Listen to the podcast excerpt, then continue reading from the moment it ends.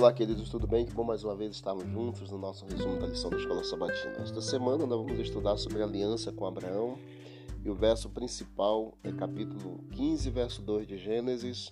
Abraão respondeu: Senhor Deus, que me darás se continuo sem filhos e o herdeiro da minha casa é o Damasceno Eliezer? Domingo, dia 8 de maio, a fé de Abraão. Em Gênesis 15 chegamos a um momento crucial e esse capítulo é o capítulo base desta semana em que Deus formalizou a aliança com Abraão. A aliança abraâmica é a segunda após a aliança com Noé. A exemplo da aliança de Noé, a de Abraão envolvia outras nações também.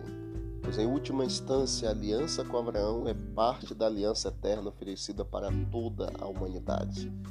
O período de vida de Abraão é cheio de temor e risos. Abraão sentiu medo, assim como Sara, e Agar.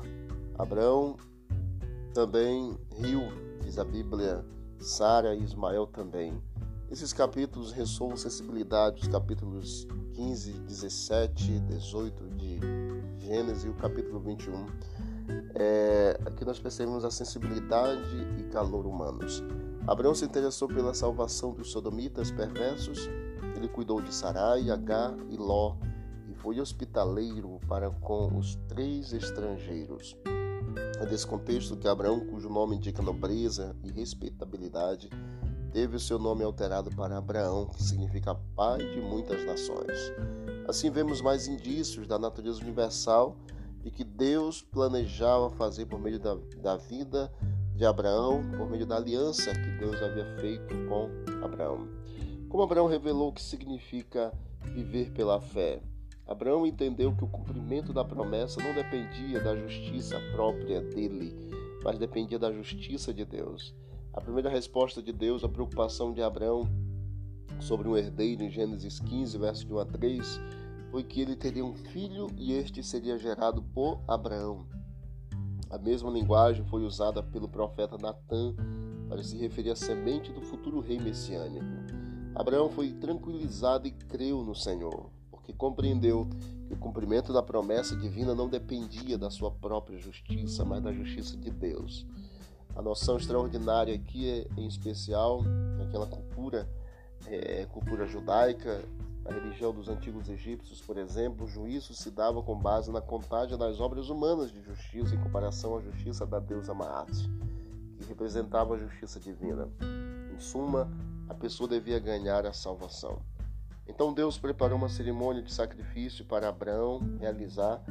Basicamente, o sacrifício apontava para a morte de Cristo pelos nossos pecados. Somos salvos pela graça, o dono da justiça de Deus, simbolizado pelos, pelos sacrifícios. Então você vai perceber nesta semana a aliança com Abraão, a fé de Abraão, tudo que envolve o sacrifício e o sinal da aliança abraâmica.